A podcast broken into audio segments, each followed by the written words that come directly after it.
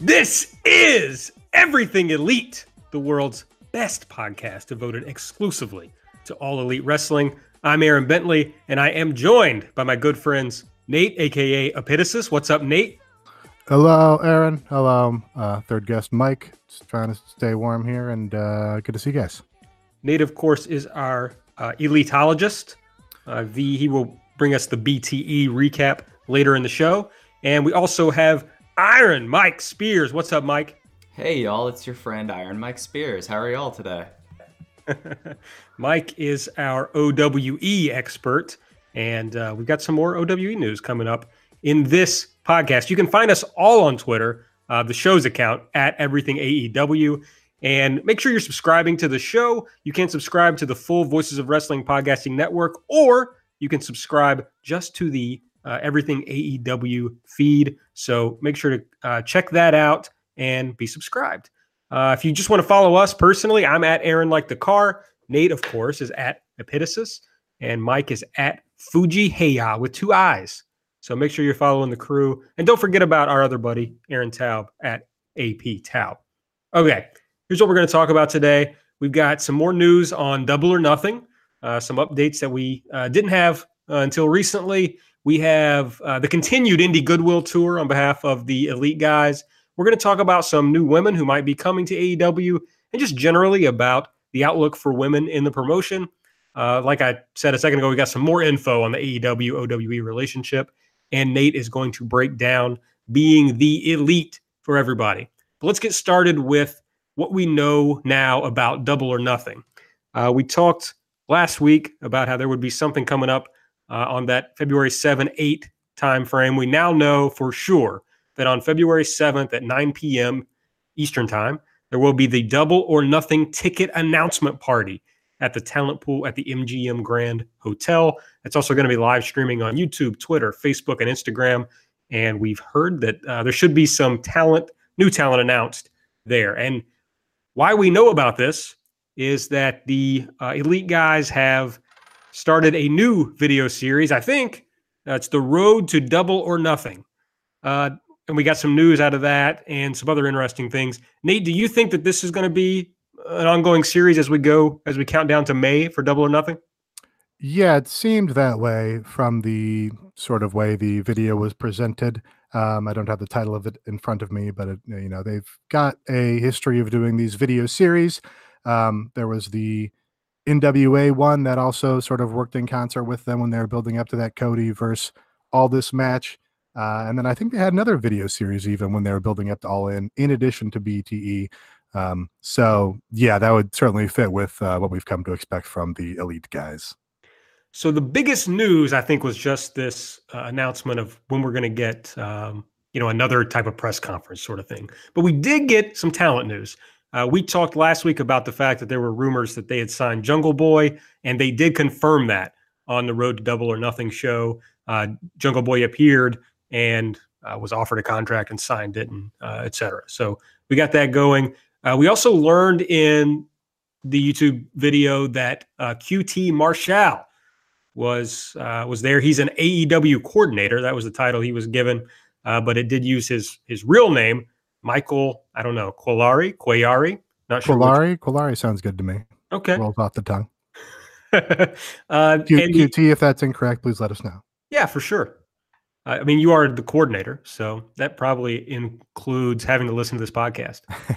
so uh, I guess something else that was interesting in there is we got kind of Uh, pointed still shots of Kenny Omega, Kota Ibushi, Moose, and uh, Stephen Amell. Nate, did you take anything? Uh, actually, also Pentagon. I've had to tell you this twice, Nate. Pentagon was featured in this video. I'm not going to argue with you, um, but it just didn't didn't strike me as pointedly as the hmm. other talents named there.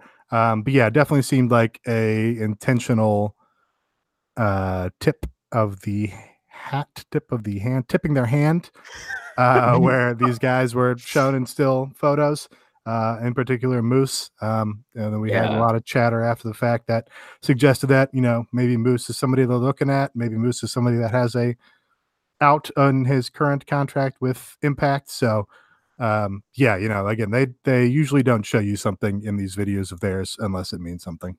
Right. Like, Moose is one of the only people with a remaining actual salary contract with Impact Wrestling. I saw this on Fightful dot com where they had a page of contracts that were known, and Moose is listed. So it's interesting that they were very pointedly showing him when you had people that were already kind of in the elite fold. I mean, of course, Kenny Omega, Kota Ibushi, and then Stephen Amell, who that was kind of a surprise. I felt like that after he got injured and all this, that that might have been it for his wrestling career. I can't imagine a lot of his uh, productions in the air would be happy if he got injured again doing wrestling.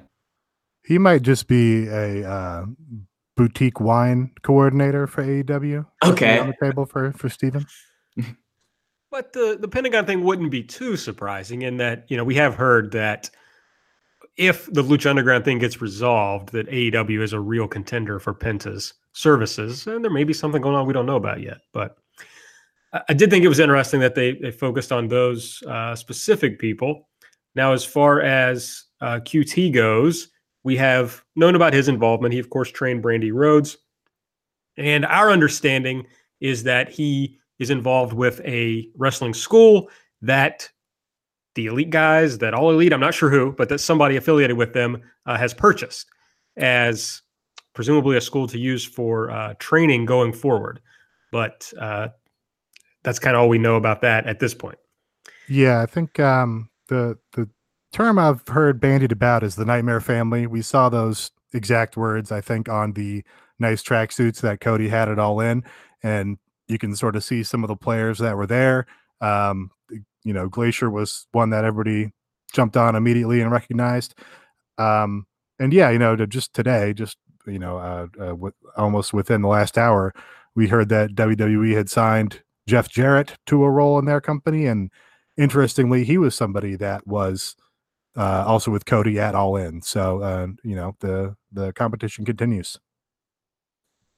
Now, another thing I thought was interesting in the video was that people made a lot of noise about the fact that there wasn't video from All In in being a leader in, in any of this other, uh, the buildup to All Elite Wrestling.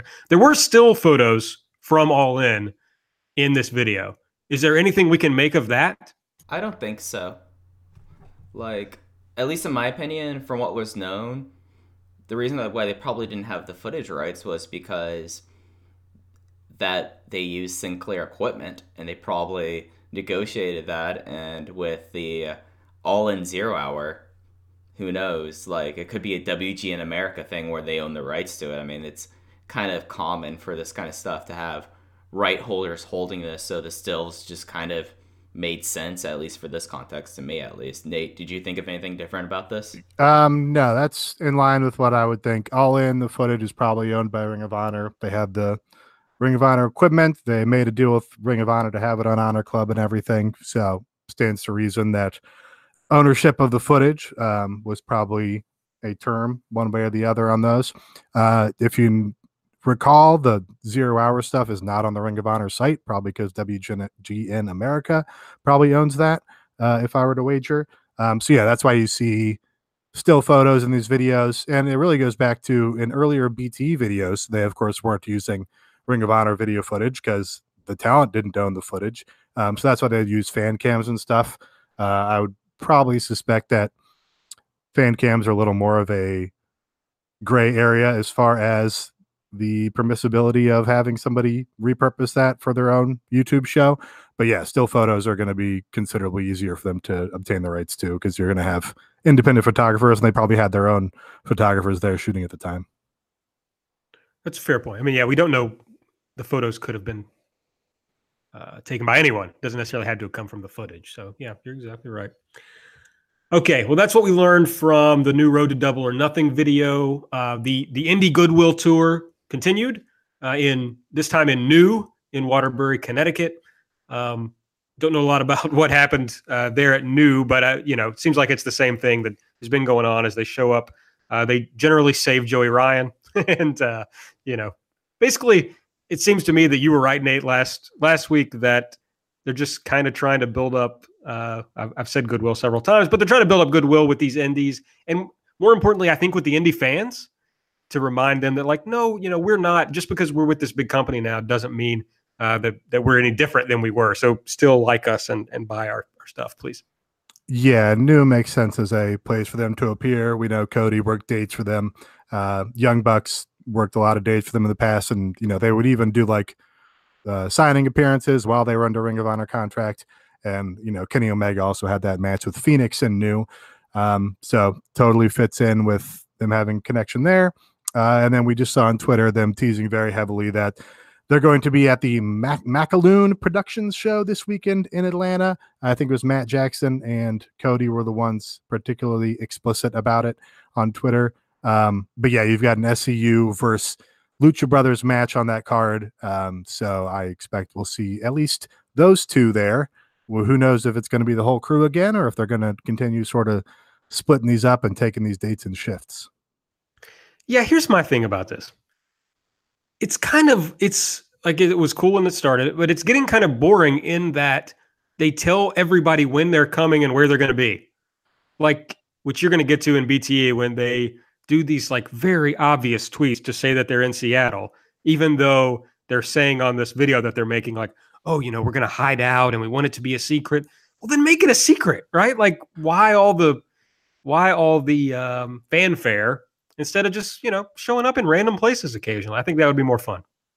Yeah, I promised uh, Cubs fan that I'd mention that. They do in this week's B T that we'll discuss, talk about how they want it to be a surprise and they, how they want no one to know. And so they can, you know, have the big pop when they make the surprise appearance.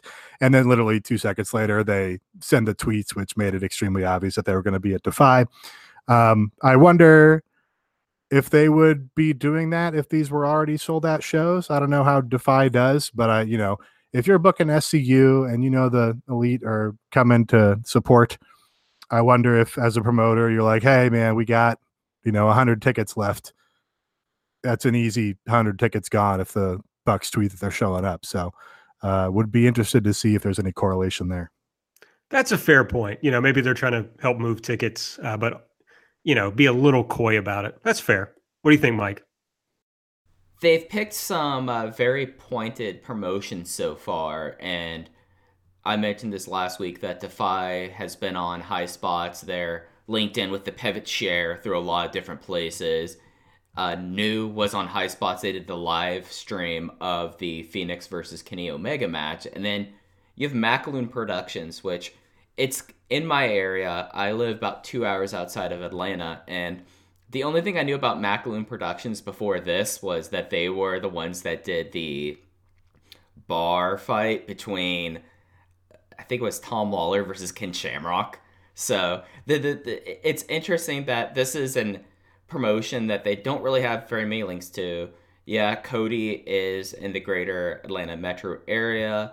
The uh, school that we were kind of talking about earlier is in Georgia as well. So it seems like that this is a very easy stop for them in comparison to other places. And I find it kind of interesting that Atlanta was one of the places that New Japan was looking for, towards for this upcoming weekend of shows. And that whole relationship's still kind of on the cool end and not much has changed. But it's only about a three-hour drive between Atlanta and Charlotte.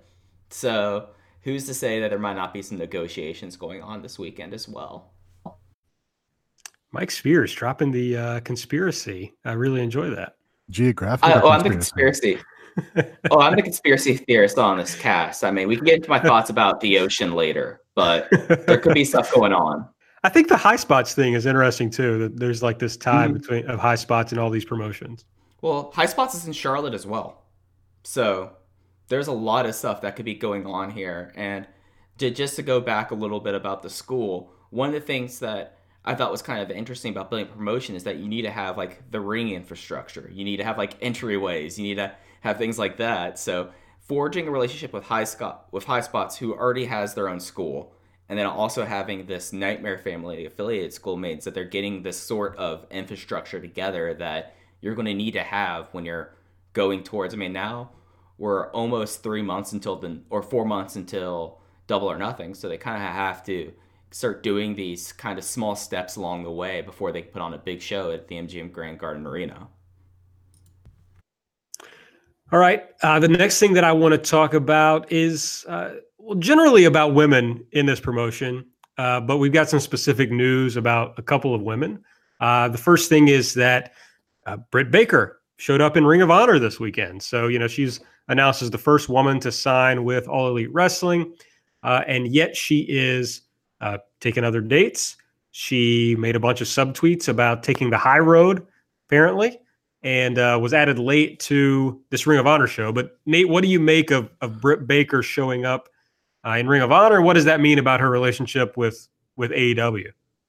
Yeah, I thought that was curious. She was a late addition to that Ring of Honor card, so it seemed like maybe a last minute thing or something. Like, I don't think she would have an ongoing, you know, agreement with them, especially now that we have reason to believe she's under an A E W contract.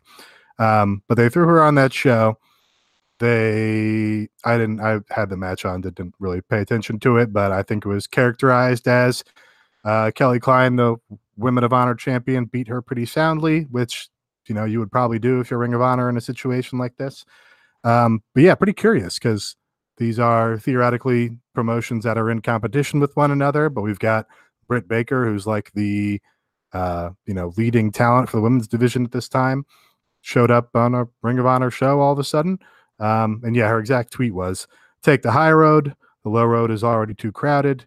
Um, and then she is looking to fill other dates. She's got February ninth open, March sixteenth open. So, you know, like we said, we think these uh, talent contracts with A E W at this point are more like genuine independent contractors than they are, or than the W W E tends to use. Um, also worth noting, if you're checking out Britt Baker's Twitter account, big Nancy Pelosi superfan. I think it's interesting because I like the idea of, I mean, these people need to make money. If they're going to be real independent contractors, and they should be allowed to take other dates.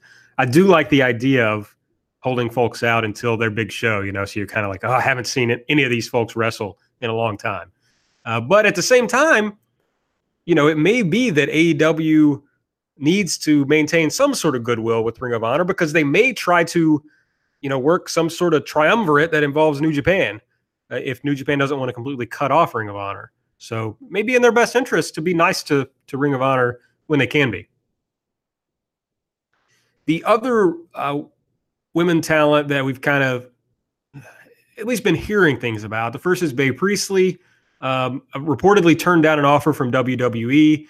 The initial report, I believe from Dave Meltzer, was that she had signed with A E W. He kind of backed off of that. It seems like uh, that there's something close there, at least, right, Nate? Yeah, those Dave reported on one radio show that she was signing with A E W, uh, and that the W W E had also wanted her. Uh, and then the next, you know, radio show was like two days later, and he said, "Oh, well, the deal's not done, but she turned down the W W E." So stands to reason. But um, you know, we had like a little dust up with Bea and the other talent that looks to be maybe in the pipeline. Uh, that being Sadie Gibbs, who of course famously got into it with Will Osprey on Twitter over the last couple of days, who we know to be uh, Miss Priestley's significant other. Um, but yeah, you know, just watching Twitter, literally a Sasuke special by Sadie Gibbs went viral, and soon thereafter, basically all the A E W talent followed her, and uh, Mookie Ghana retweeted it, and you could very rationally, reasonably surmise that, you know, somebody posted the GIF in their little group chat, and now she's on the A E W radar. So looking to see if one or both or either of those ladies show up to see this uh, ticket announcement party where Brandy Rhodes has promised new talent. Yeah, so there's a few things that are interesting here. One, uh, yeah, I guess I hadn't really thought about the Bea Priestley um, connection there with Will as far as the, the drama goes. Uh, if you missed out on that, basically Will did a tweet where he's like, "I reached out to two women who were going to Japan, told them I really didn't think they were ready, but blah, blah, blah. And one of them uh, really proved me wrong," or whatever. Very uh, pointedly saying that, you know, one of them, he was right, that she wasn't ready.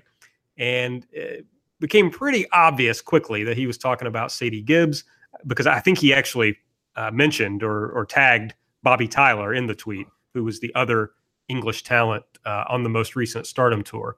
So he posted that, and uh, Sadie publicly went back at him, uh, you know, saying that she had done well in, in Stardom and she only had to leave early because I believe her, her, a grandparent of hers passed away and she had to come home. There is some, this isn't a Stardom podcast, but there is some uh, debate about uh, what happened there with why she left or who allowed her to leave or whatever. Uh, but so we got that going on. Uh, but the, the other thing that I think is uh, interesting about this is that there's this clear Stardom. I don't know. I don't know if it's a relationship, uh, but there's a pipeline of sorts in that Brandy worked there, clearly made some connections. Uh, Bea's worked there, and now Sadie Gibbs is working there. I even saw that uh, Matt Jackson, I believe, responded to one of Sadie's tweets about her dust up with Will and yeah. said, "Well, we all like what we saw." That's um, yeah. I thought that was curious because uh, you're kind of shading Will a little bit with that tweet by Matt. But, you know, they're relatively savvy as far as they sort of know which way the wind is blowing on Twitter, and they're going to um, follow the current when they, they're available to, or when they, it's an option for them. You know, uh, they, they, as anyone does, they, they've probably gotten mad on Twitter a couple times. But, yeah, that was an interesting thing to do. Um, Will, you know, maybe take Juice Robinson's example um, and just, you know, what, what good is there to be done with tweeting? Very little. Yeah. Delete your account, my man. Um, but the the thing to me is that Brandy appears to be tied in with Stardom, right? So one thing Will said was that he was getting this info about Sadie not doing well in Stardom from someone connected to the promotion. Probably his significant other. Yeah. Okay. Yeah, maybe true. But like, who do we think Brandy is getting information from about Stardom talent? But I just think it is weird that one side would be like, oh, we've heard great things and we we now like this person and are interested in them. And then Will's getting information from somebody in Stardom and saying, oh, actually, she's awful. I, I mean, I might wager a guess that literally uh, famous GIF account, Total Diva Eps, is probably where they're scouting a lot of their talent. That's how, you know, people get on the radar is T D E GIFs them and it, it bounces around Twitter and then people know who they want to see. All right, maybe I'm over. Maybe I'm uh, overestimating the Brandy Stardom connection. Well, I think it's probably correct that Brandy is most familiar with Stardom talent out of all the Joshi promotions, um, and we know they had a interest in booking Joshi. Uh, but yeah, I mean Sadie Gibbs. I think that was her first tour, and yeah, I, I it, you had you have would have had to be watching it at the time. But literally, like, all the talent jumped on following Sadie Gibbs, uh, you know, within a couple hours of each other. So it's probably a pretty fresh thing. Now, the the bigger picture here, I I, I saw some talk about. Um, actually, I, I might be saying that when it was actually Nate who said this in a D M, and I'm just stealing his point.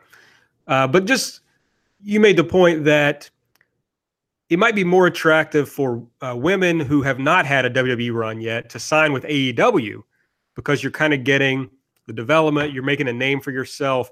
And then, it, it, you know, if it doesn't go uh, brilliantly, uh, you can then still sign with W W E. Is that kind of the, the point that you were getting at, Nate? Um, so I, I was really piggybacking off what Meltzer said on his show, okay. which is that A E W should be especially attractive to women, possibly more attractive to women than W W E contracts, for much of the talent out there that are looking to sign their first major league deal. Um, but yeah, for those reasons, you know, you're not going to be stuck uh, thirtieth in the line in N X T where you're waiting for people ahead of you to get their opportunities. Uh, theoretically, they're paying equal wages for equal spots on the card. Um, and yeah, you're definitely probably going to get the spotlight sooner than anyone else. So if you've got something to show, then, you know, two years from now, you know, uh, one year from now, six years from now, if we are looking at a different wrestling landscape and maybe A E W didn't take off to the degree that uh, we're hoping, then yeah, you know, they can still go to W W E and now they're more of a known quantity, and you would probably rather be a known quantity if you're coming into N X T than to be, uh, you know, more underground. Yeah, I think that's fair. Uh, it's also, you know, we'd heard from Dave earlier that uh, Viper got a quote, much better offer than uh, other women in N X T U K, in large part because of interest from A E W and kind of the changing market generally. So I don't know, maybe I'm reading too much into our bubble, but I saw a lot of comments last night. Uh, last night was the Royal Rumble, recording this Monday night, about how much a lot of people enjoyed uh, the women's portions of Royal Rumble more so than the men's. I just think this is a particularly hot time in American wrestling for women's wrestling. And I think A E W could really make hay of that uh, if they really wanted to build up this division and uh, focus on it. And they could sign up a lot of this, uh, the good talent that's out there, because the the women, I think it's safe to say the women haven't been rated in the same way the men have. Uh, the talent that's out there, especially if they start looking into Japan. Um, so I just think it's a great time for a promotion to come up in America that really focuses on women, but also has the draw of the Bucks and Cody and those guys that are going to bring eyeballs to the product. Yeah, I would definitely say that the marketplace for female wrestlers is a lot deeper, especially when you add in the benefits of bringing in Joshi wrestlers. I mean, when we saw last night during the Rumble, they, one of the reasons I feel like the women's Rumble was more interesting because you had someone like Casey Cannizzaro show up that a lot of people were either not aware of her or only aware of her from American Ninja Warrior. So it does seem that we're kind of seeing two things in my mind happening. One, we're seeing a true marketplace, whereas before it was everyone waiting until you got a W W E contract offer, and that was your first real, your first real foray. But now what we're seeing with, like, we were talking about, like, the Viper offer, like, Viper was held off on because she was a part of the World of Sport promotion. So she signed with that. She went there, and then further now is with, like, N X T U K, or that's what it appears to be. But now we're seeing that there are genuine competitors. So I know that this is a couple weeks old, but they were talking about how W W E is now being forced to basically really raise their offers to these wrestlers, and especially if you have an offer from another company, presumably A E W, they're they're willing to double it on the spot if you sign them. So it, it seems like that both the female pool of wrestler is a lot deeper and hasn't been as rated as much. But at the same time, it seems like this is also a great time if you're a wrestler trying to get a big time contract. Yeah, I, I think all that's true. And uh, although uh, speaking of the Rumble, uh, there were some interesting comments from one Chris Jericho as it relates to signing talent to A E W. Uh, he uh, actually, I think, Nate, you have the actual tweet pulled up, right? Yeah, I've got both his tweets here. I think they've since been deleted. Uh, yeah. His first was in reference to Brock Lesnar. He said, "Intimidation and fear goes a long way in our business, guys. Long in all caps. But let's be honest, at Brock Lesnar needs to pull up his pants and lose the gut." Um, I, I don't know that Brock Lesnar has particularly uh, more girthy than Chris is for guys of their size. Uh, he goes on to say, "The dream is over, dude. I don't play by the script, dot, dot, dot, at W W E, at A E Wrestling." Uh, so making sure to get the brands tagged in there. And uh, maybe may, this might just be a case, this just came to mind. Maybe Chris is uh, appealing to all those people out there that think A E W is like a W W E outfit. And they're like, it's uh, the long play to uh, set up a fake uh, competitive promotion. A maybe Jericho Lesnar feud? Is he... Yeah. Trying Maybe to just that. Trolling those people. Hmm. Um, yeah, his second tweet was, "Hey, at W W E, at Ring of Honor, and at Impact Wrestling," uh, even though we think he's probably friendly with the Impact office. "I love watching you push all your randoms, but just know that we are interested in maybe six to eight of your talents total. We don't need you, exclamation mark, at A E Wrestling." That one, uh, it's funny that he calls them randoms. That's just... funny. Um, and then, yeah, it's a real uh, subtle dig. Six to eight of your talents total. We don't need more than that. Um, and hey, that that sounds like a good number to me. I'm I was very happy to see that Dolph Ziggler returned to the W W E last night, because um, we don't particularly want to see him uh, in what we're hoping will be a good promotion. Nope. Agreed. Yeah, so that's interesting in that uh, if it was Drunk Jericho going off, then, you know, there may be some truth to that. They're only looking at a handful of uh, guys who are signed to uh, the major promotions. And yeah, because I think it's interesting what uh, Meltzer has talked about, about them trying to build more with folks who haven't had a shot in a big company. And so I hope that they don't get overloaded with uh, kind of W W E retreads, even though I think there's something, there's value in trying to rebuild some of those guys. But I hope they don't get overloaded trying to do that. for sure. And um, yeah, I'm interested to see who those relatively unknown people are. Um, we know, of course, the, you know, Joey M J F sort of universe sphere, uh, whatever right. you want to call it, that sort of level of talent. Um, but yeah, I, you know, I'm interested to see if they have any like true surprises for me, because uh, it, I think it's fun to to be exposed to new talent just as a person watching wrestling. You know, yeah. people necessarily get stale, so it's fun to see fresh people. Well, Jungle Boy is going to be new to me personally. So. Long-time Jungle Boy fan here, so not the case. Cool. Well, I guess what I really like is that I, I understand that Hangman Page worked Ring of Honor in New Japan, but he's never been a top guy. And so yeah. I, I, what I think is even, well, no, it is cool to be, you know, uh, introduced to brand new talent, but it's also cool to see guys get a uh, shot in a spot that they haven't been in before. And Hangman is honestly one of the things I'm most looking forward to about A E W is seeing how he fares as the top babyface.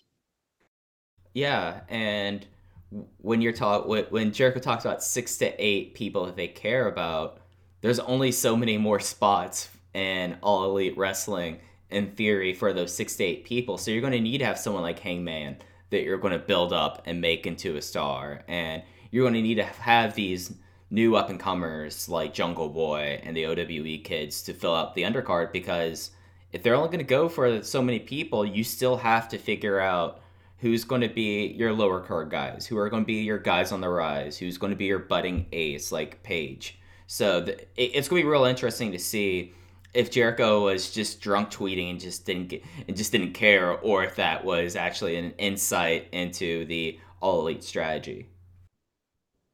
All right, speaking of those O W E guys, uh, Mike, you got some info for us. I know Nuclear Convoy had an interview with Matt Jackson. So what did you uh, glean from that interview?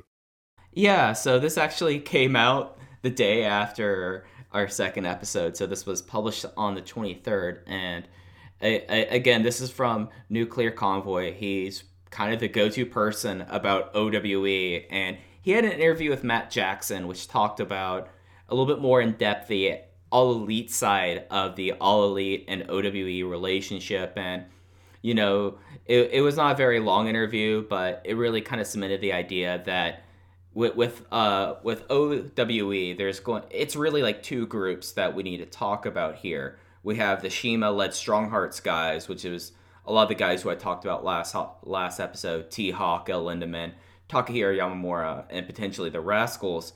And then you have the Chinese native talent, and he made a real kind of interesting point, Matt Jackson did in this interview, where he was really encouraging about the idea of having uh, having these all elite, or sorry, having these O W E wrestlers kind of come in, do a somewhat of an excursion, house them, and then send them back with more experience in the belt. So it, it's similar to what New Japan has done with sending wrestlers to their promotional partners, but just further kind of cements it and cements the relationship. And it seems like we were talking about uh, T D E GIFs earlier, and that's how he discovered the O W E guys, was through seeing GIFs on Twitter. And, and he talks about his relationship with Shima that, of course, predates his New Japan relationship. And it's a really fun little interview. It's not super long, and It, it, again, kind of cemented some of the things that we talked about last week about they were working on securing visas already. Of course, now with the government sh- shutdown being over, one can assume that the visas are going to go ahead, and how, a- how A E W is looking at working O W E cards in China. So that's going to be a real interesting thing as O W E kind of picks up steam over there. They have T V now, so it's a marketplace for All Elite to already kind of get their grips in it, where other promotions like W W E really never has gotten a grip into China. They've tried with the Chinese talent, and it just was pretty big failure. Uh, New Japan has done a couple shows in East Asia outside of Japan, but they really didn't build too much with it. So it really kind of shows that this might be All Elite's way into China, which is something I feel like is really encouraging and looking a little bit more forward looking than a lot of other promotions in my mind.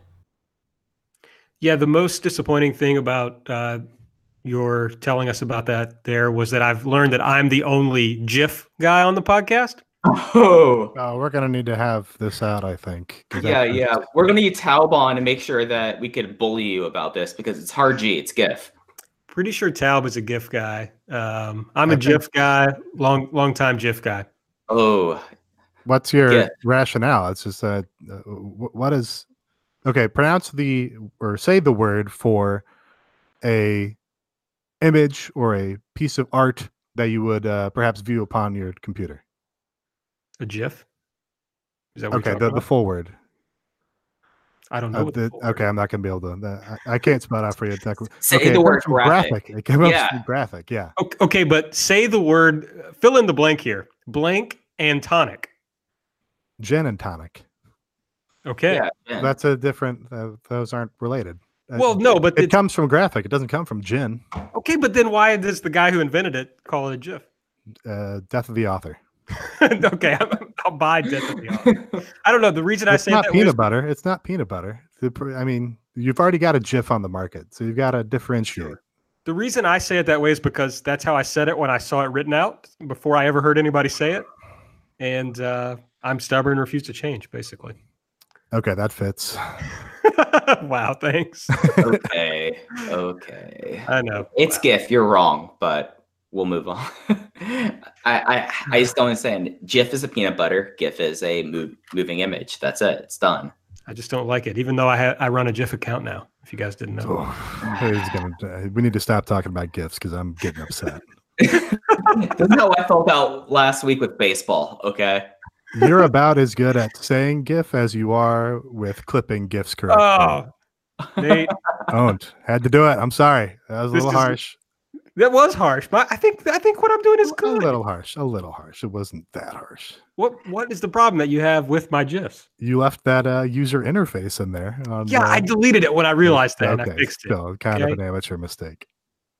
Okay, okay, yeah, true. But there's there's some good ones on there.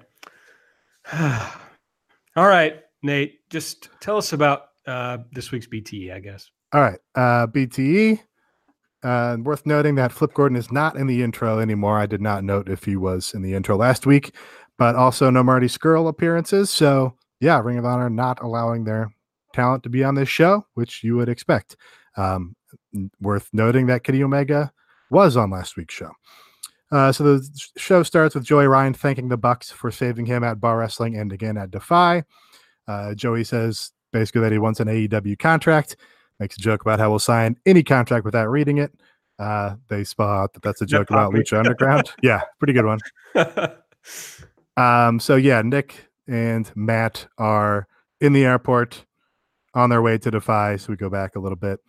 Uh, Nick, uh, Matt says, I'm sorry, Nick and I decided let's go back to our roots and check out the independent scene a little bit.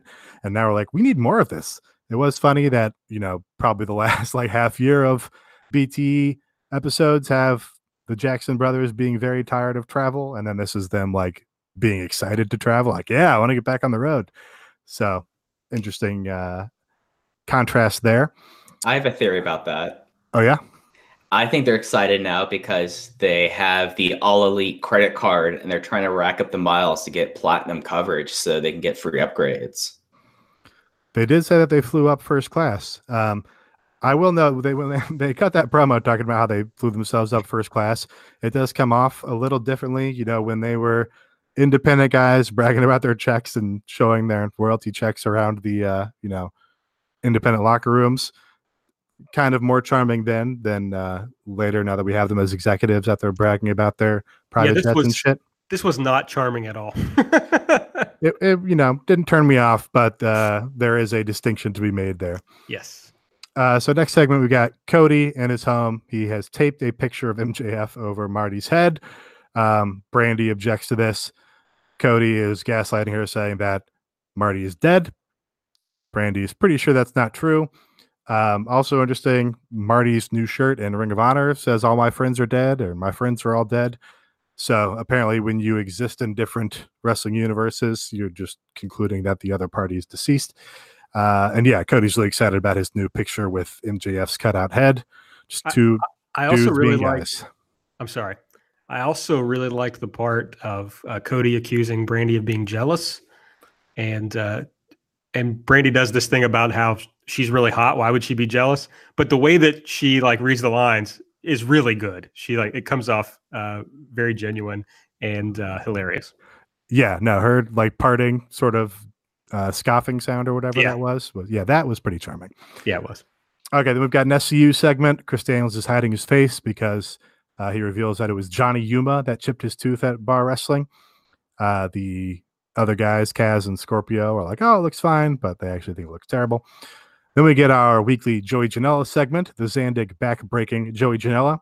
This week he is a construction worker. He's got an eye patch over his one eye. That was a result of setting his eye on fire last week when he did the Jerick Magician spot. um, Joey, being a construction worker, consists of wearing a, you know, one of those orange safety vests uh, over his otherwise shirtless body. He hammers a wall. There's just nothing there. He's just hammering a wall. And then for no reason whatsoever, he pulls out another piece of the flash paper and sets his other eye on fire. I That was like a fun little bit. Uh, yeah. Then we get the... Go. I was going to say, I really love the fact that Joey's been doing this, and it's very obvious that he just has a friend with his, with his phone just recording it, because he's just like wearing the orange vest over a pair of zebra, or sorry, leopard Zubaz, and... He's very much like trying to get into it. I, I don't know. This has kind of become my favorite sketch, my favorite segment of the show is just like how just like everything else is so coherent on the show. And then you have Joey Janela corner where he's just completely doing something that looks very, uh, it looks very Joey Janela like, and I appreciate that. Yeah. I'm going to take this time to make a personal appeal. Um, The Everything Evolves podcast was, I think, unfairly described as burying Joey Janela. Uh, when he had become the Evolve champion or W W E champion, whatever, same thing.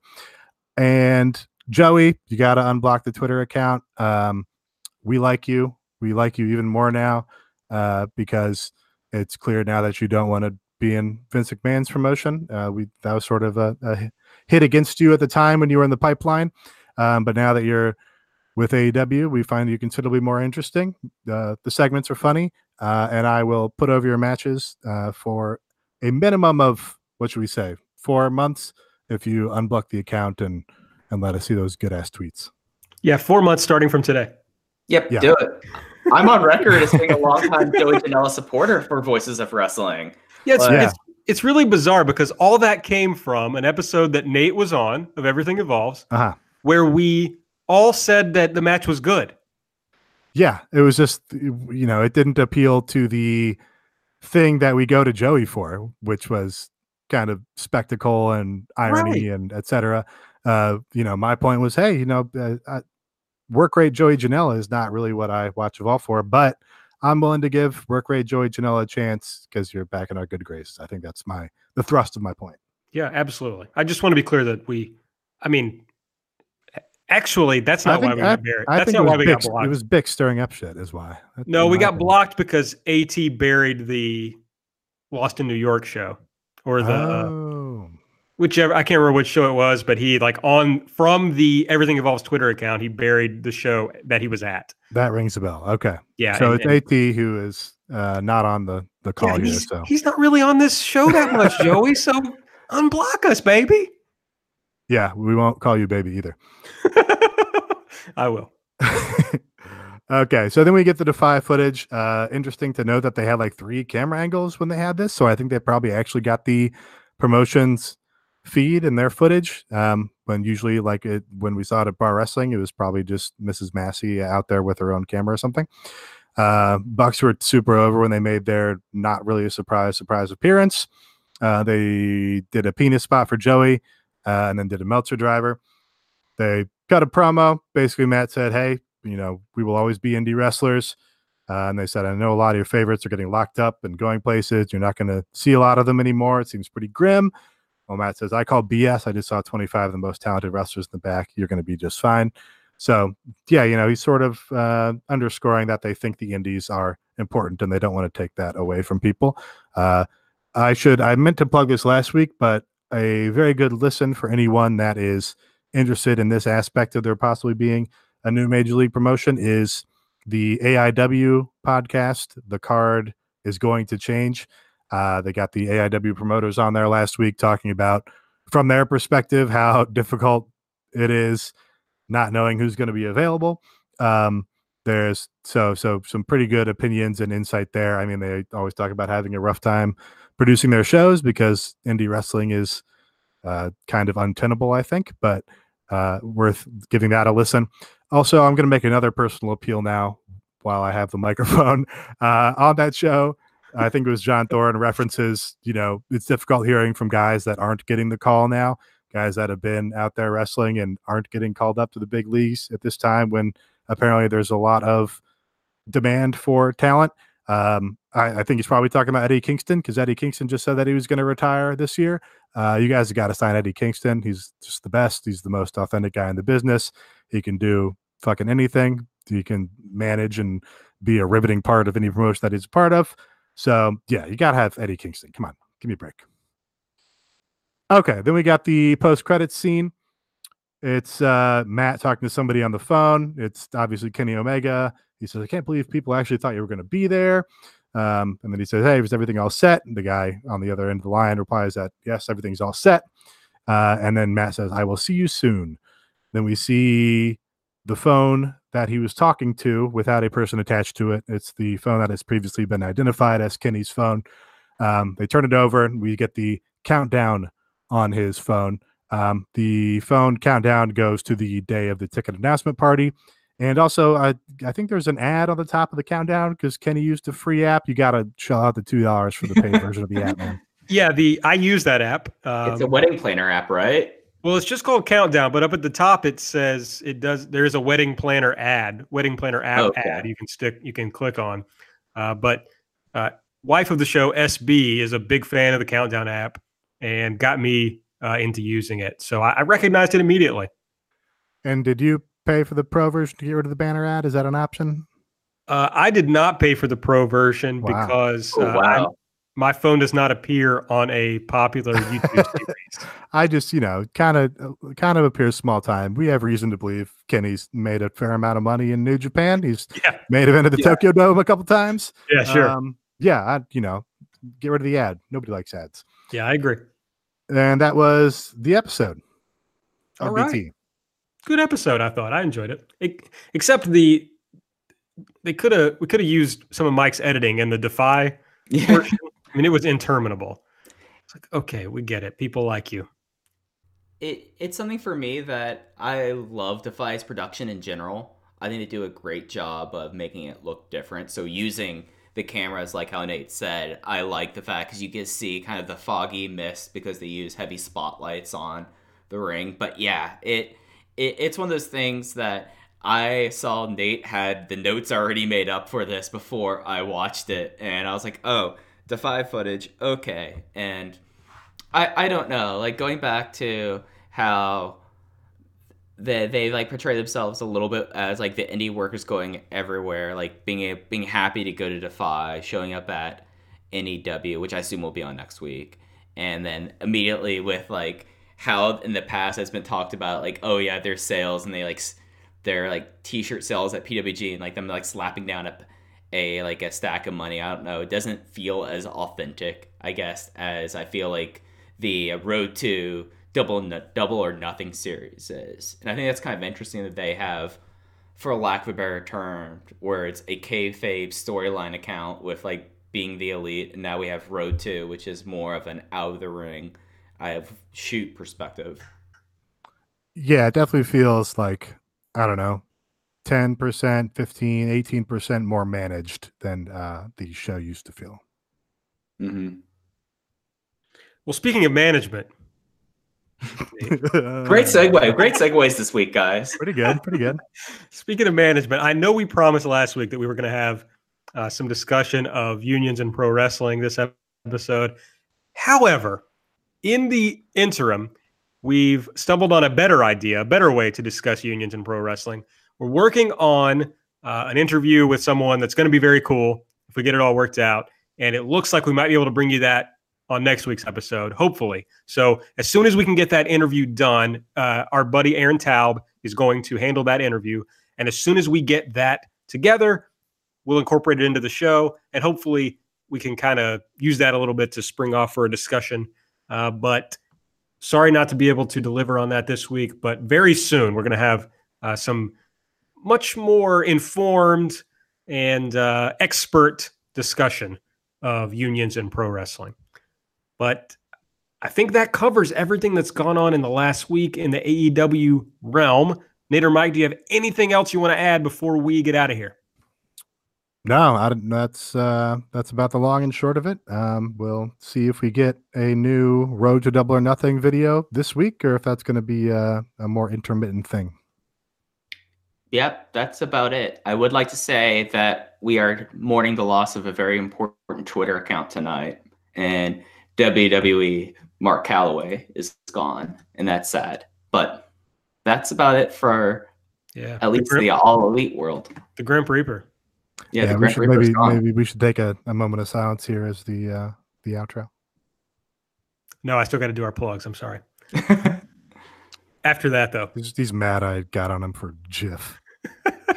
I'm just I'm mad that you um, talk crap about my G I Fs. I mean, I work hard on those. Uh, they mean a lot to me, and uh, I really just want to share my love of Joshi with the world. That's all. That's all. Fair enough. I understand it. Um, and yeah, really looking forward to that upcoming uh, Magical Sugar Rabbits versus Muscle J K match that was just announced for the upcoming absolutely. T J P W show. Yeah, that's going to be great. Okay, so Twitter. Make sure you're following us every at Everything A E W. I'm at Aaron Like the Car. Nate is at Epitasis, E P I T A S I S. Mike is at Fuji Heya, F U J I I H E Y A. Uh, also, make sure you're subscribing to the show. You get that uh, the new episodes directly into your feed quickly as possible. If you aren't subscribing to the full Voices of Wrestling podcast network, you can subscribe just to uh, Everything Elite. Just search that in your podcast app, and you will find us. So I think that's it uh, for Nate, for Mike. I'm Aaron. We'll see you next week.